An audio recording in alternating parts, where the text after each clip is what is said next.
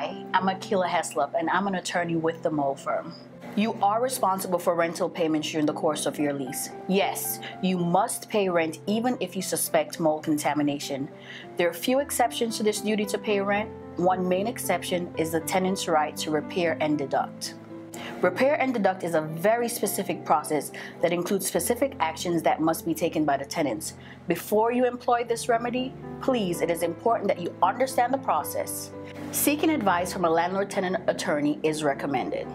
Failure to properly employ the repair and deduct remedy may cost you.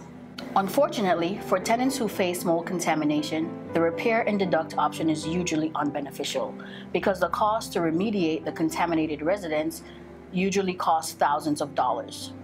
Failure to pay rent may also cause the tenant to be evicted. If you have any questions regarding your duty to pay your rent, if you have any questions regarding your landlord's duty as it relates to mold contamination, please do not hesitate to give us a call. We at the Mold Firm are here to answer your questions and give you the advice you need to break the mold.